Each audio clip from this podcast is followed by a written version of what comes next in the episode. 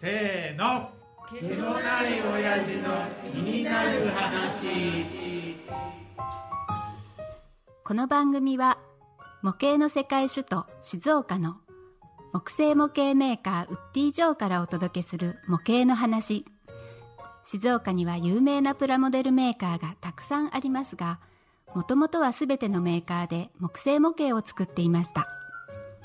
その創世記を知る数少ない男ウッディ・ジョーの毛のない親父が語る模型の話。どんな話が飛び出すかはこうご期待。それではどうぞどうぞ。はい。ということで、社長、えっ、と、3回目は、えー、ホビーショーの中で、はい。ね、ちょっと、あの、臨場感を、ホビーショーの臨場感を味味わっていただきながらね、お送りしましたので、今回は今4回目と早くもあはい。りまして、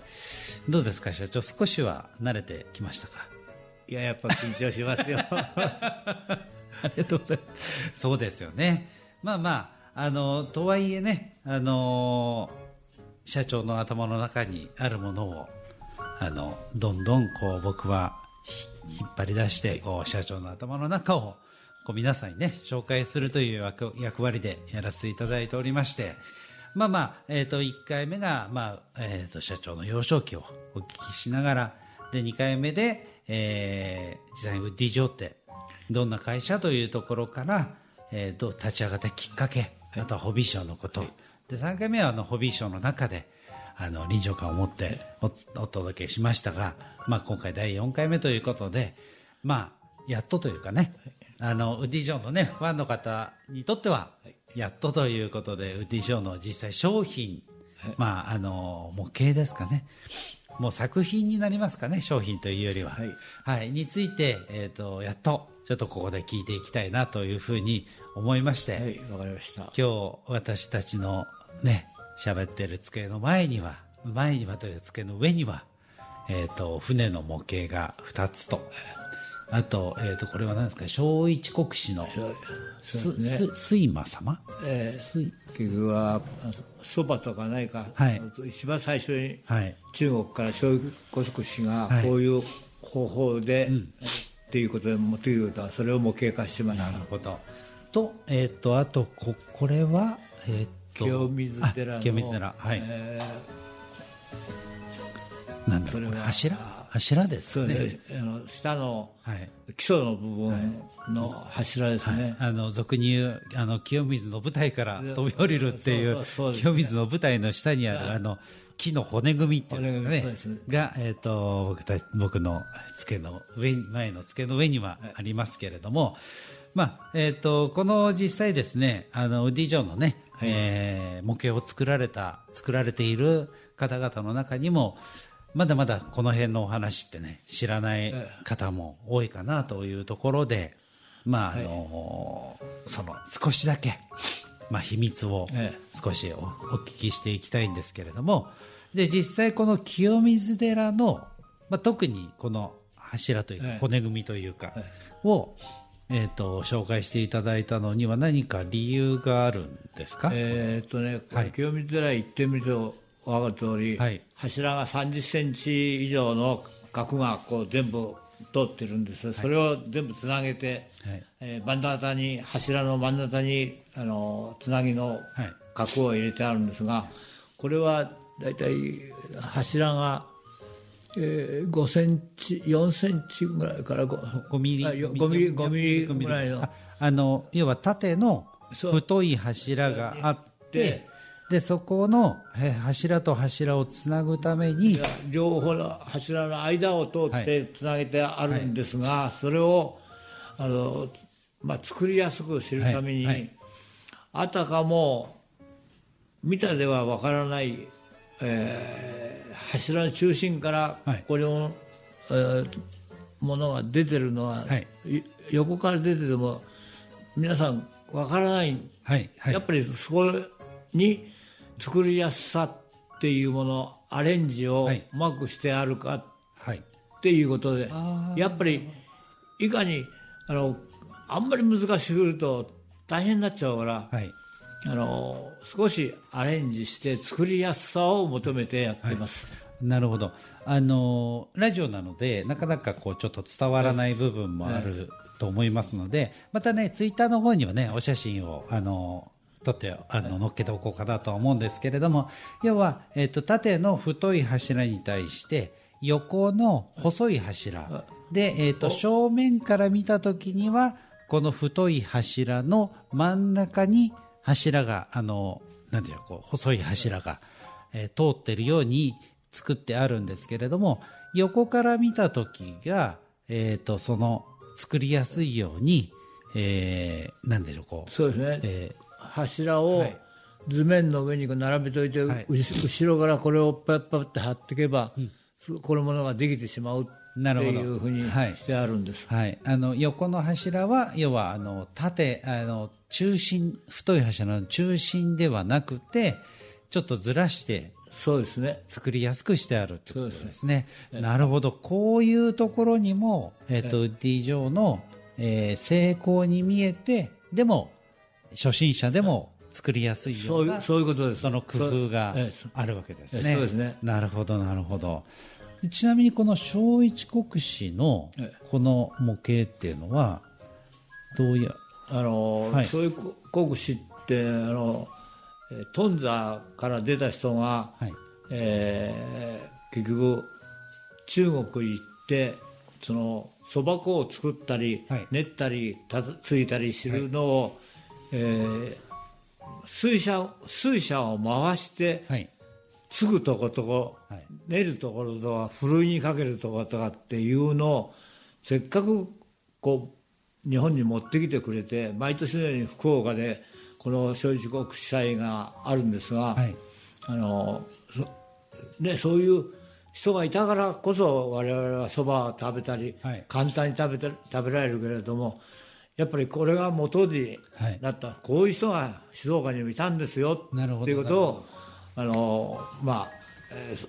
僕のようなものが作ってはおかしいけれどもいやいやいやそれでも再現してやればなるほど。ああなるほど。こうしてやった水車なら動力もいらないし、っていうことで、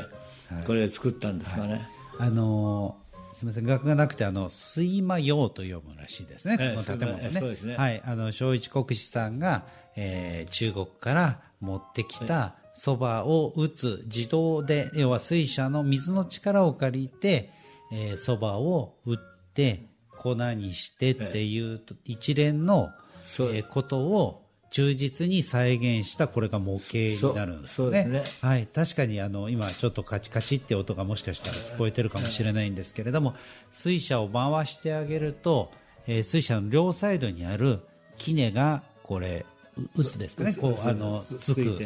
で、えっ、とその2階に上がるとそのふふるいについたそばを。そばをふはい、るいにかけて、粉を取り出すというこの、えー、と水車が動くと,、えー、と下の、えー、杵が、えーついたり上がったり。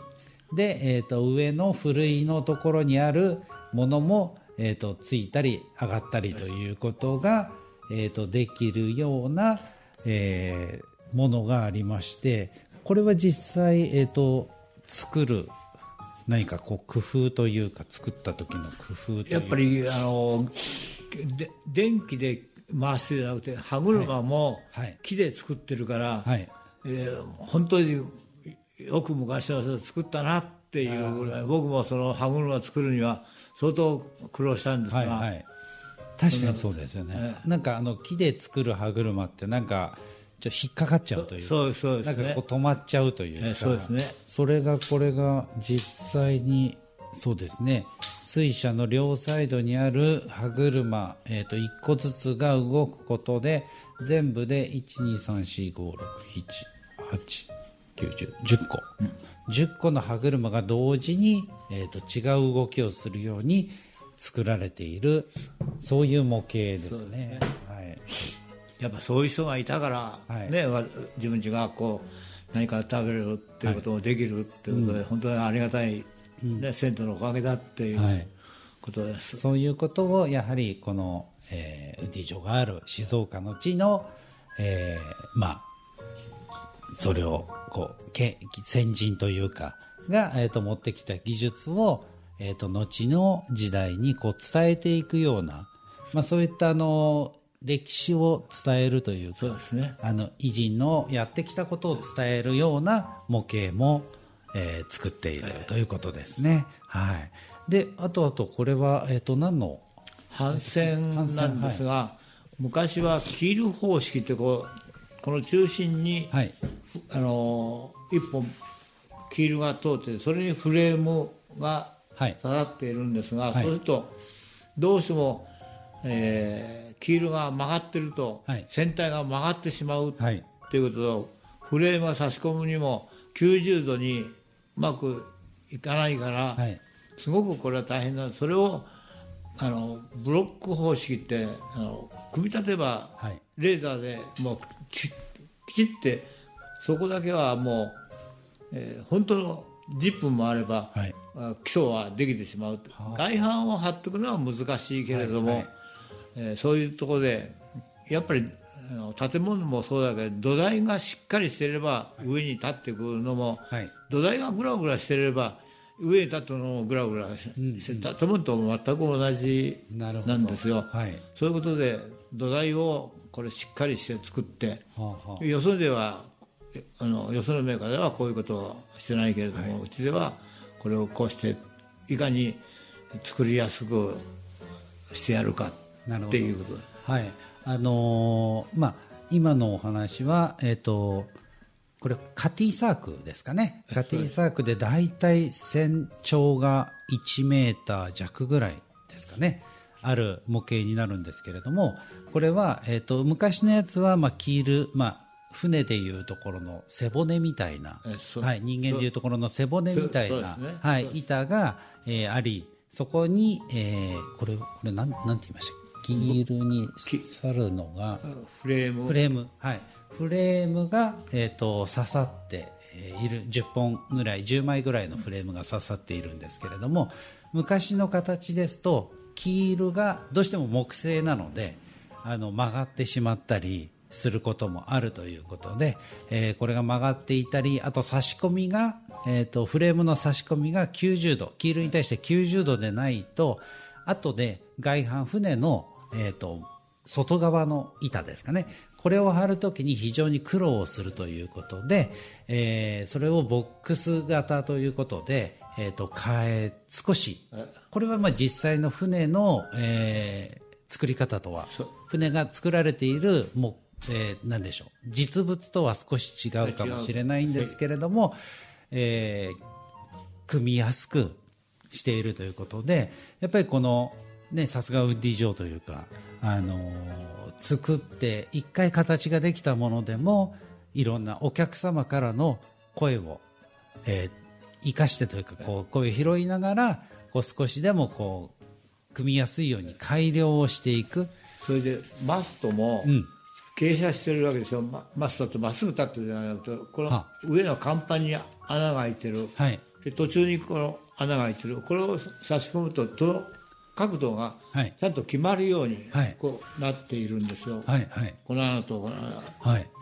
ていうふうに。へえだから今までこれだとマスト立つにもはい。こうこうな曲がっちゃうんだけどこれだともうどれも同じような角度ではい。立つっていうことにはい。なっていますから、はいレーザーあレーザーで加工をしてはいあの誰でも組みやすいようはいなっているということですね。そうですねまあこういったえっ、とこだわりがですねすごく僕は好きで。えー、ウッディ・ジョーさんのこうこだわりというか、まあ、優しさですよねなんかこうこういったところの一つ一つにこうね先輩の愛というかその木製の模型に対してのえー愛を感じる部分ではあるんですけれども、まあ、そういったことで実際にこのウッディ・ジョーとしては、えーウッディ・ジョー通信というものも、えー、とお客様向けに、えー、と出しているんですけれどもその中で、えー実際にこう作った、えー感想が感想とか、はい、そういったことをやり取りをしながら、まあ、三重の方がいたり千葉の方がいたり東京の方がいたり、はい。まあ、いろんな全国各地の方々の、えーお客様の声を、えー拾いながらというか紹介しながら、はい。あのーお客様とのコミュニケーションというか、はい、一つとして作っておりますのでぜひねこれはあれですか？この、えー、とウッディ上通信は欲しいよっていうことをそうですね。電話をするか。してくれれば、はい、もしくは、えー、と番組にこれ欲しいよとかっていうことでお寄せいただいたら実際にこう作っているものが、えー乗っているような、えー船の船だったりこう製品のことが。ここれはね、はい。い、いことに、はい。お客様がこれ作った時の苦労話、はいえーこれ楽しかったとか、はい。そういうのをそれで自分でアレンジして、はい。自分なりの商品としてはい。飾ることができる。なるほど。っ、ていうところが素晴らしいですね。えー確かに確かに。他の人があこうして作ってる。じゃあ俺はこうして作ってやろうっていうところがすごく面白いんで、なるほど。そうですよね。確かに。でなんでしょうこれ。あの東海道53次シリーズにはなんか明かりが灯るようなええ仕掛けがあったりだとか、はい明かりが入ると大体商品って面白いんですねそうですね。はい。あのまだまだね、あの実際今えっと三つほど、えー清水寺の骨組み、あの土台の骨とね、カティサークの船の作り方と正四国市のえっ、と水魔用の、えー模型を今三つほど紹介しましたが、まだまだ僕としてはですね知りたいことがたくさんあって。例えばボトルシップの話だとか 何かこういろんな他の帆船のことだとか、まあ、いろんなあの気になることがありますのでこの辺はですねもう少し次回の放送で詳しくはい。お聞きできればなと思いますので、あの次回もですねあの実際にウッディ・ジョーの製品作っている製品の、えーお話をまたしていければなというふうに思っておりますのでまた次回もですね、えー、と製品の話を、えー、と聞かせていただければと。この介護欲しい人はここにも書いてあるんですが、はい。えー入会費とか年会費が無料です、はい。で、えー名前とこういう介護を送ってくださいよって言えば、送ってあげて、はい。えー見るとこう参考になると、はい。本当みんながこう苦労してはい。自分の商品としてはい作ってるなって僕はすごく嬉しいんですよそれは。そうですね、まあ、あの商品というよりねなんかあの今お聞きしてるとその人のねあの作品というような作品そうですね。はいあのイメージもありますけれどもぜひですねあのこのウッディ女通信に乗らない部分もありますのでまた次回も聞いていきたいんですが、えっとそういったね番組への質問とか、はい。メッセージなんかは、えー毎回おお伝えをしておりますけれども、ツイッターもしくは、えー番組へのえーメッセージということで、えー、info アットマークウッディジョー .com まで、えーお気軽にですね、メッセージをいただければと思いますので、ぜひね、あの、ね、社長、苦労話なんかもね、そちらの方にメールでね、お伝えしていただいても自分ではい苦労すると、買ってきたものをただ並べるじゃなくて自分で苦労して作るとどっかにこう気になるところができるんですよ、はい。それがまたすごくいいんですよ。あの4回目にして初めて社長の弾んだ声が聞きましたので またこの辺はですね次回ぜひあのまた聞いていければと思いますので、ということで、はい。まあ、第4回目もはい。終了ということで、社長ありがとうございました、ました。あの番組をねお聞きの皆様もまた次回も楽しみに、えーしてください。ではあのありがとうございました。ありがとうございました。はーい。失礼します